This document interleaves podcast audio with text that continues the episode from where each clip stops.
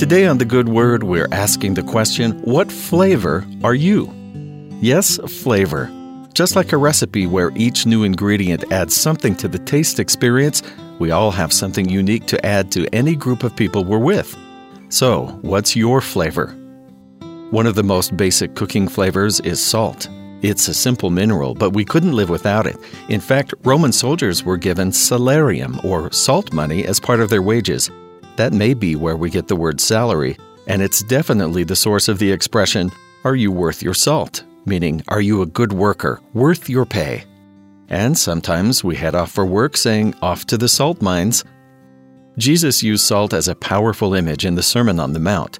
Here's what he said in Matthew chapter 5 Ye are the salt of the earth. But if the salt have lost his savour, wherewith shall it be salted? It is thenceforth good for nothing but to be cast out and to be trodden under foot of men. To understand what being the salt of the earth could mean, let's talk about some of the ways salt has been used through the ages. One use is for cleansing and healing. Natural salt can heal skin disorders and neutralizes acids in our bodies that could cause disease. You've heard the expression rubbing salt in the wound, which could be painful, but would actually kill bacteria. Is Jesus asking us to bring healing to wounded and weary souls? Salt is most useful when it's pure. We see it as white, odorless, and uncontaminated basic element of the earth.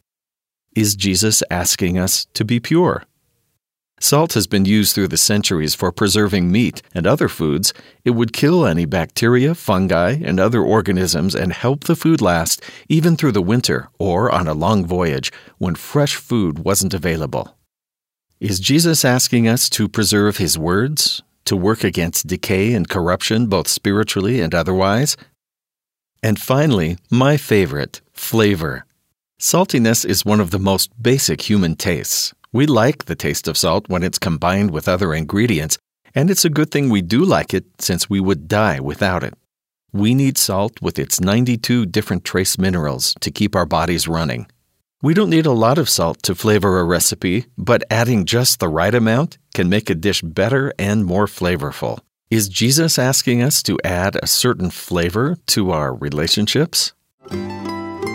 Jesus says we are to be the salt of the earth. Does that mean we should help heal, be pure, preserve what's important, add a life giving flavor to the mixture of humanity on the earth? He also says if the salt has lost its savor, it's not good for anything, except maybe sprinkling on the ground underfoot to kill weeds. If salt is mixed with dirt or anything else, it can't be used for any of the processes we value it for. So, what flavor are you? What flavor am I? What do we add to a family, a group of friends, or strangers? What do we add to our neighborhoods and our nations? Is the recipe better because we're there? Our life, every day, every moment, is the chance for us to do what Jesus asked us to be the salt of the earth. And that's the good word.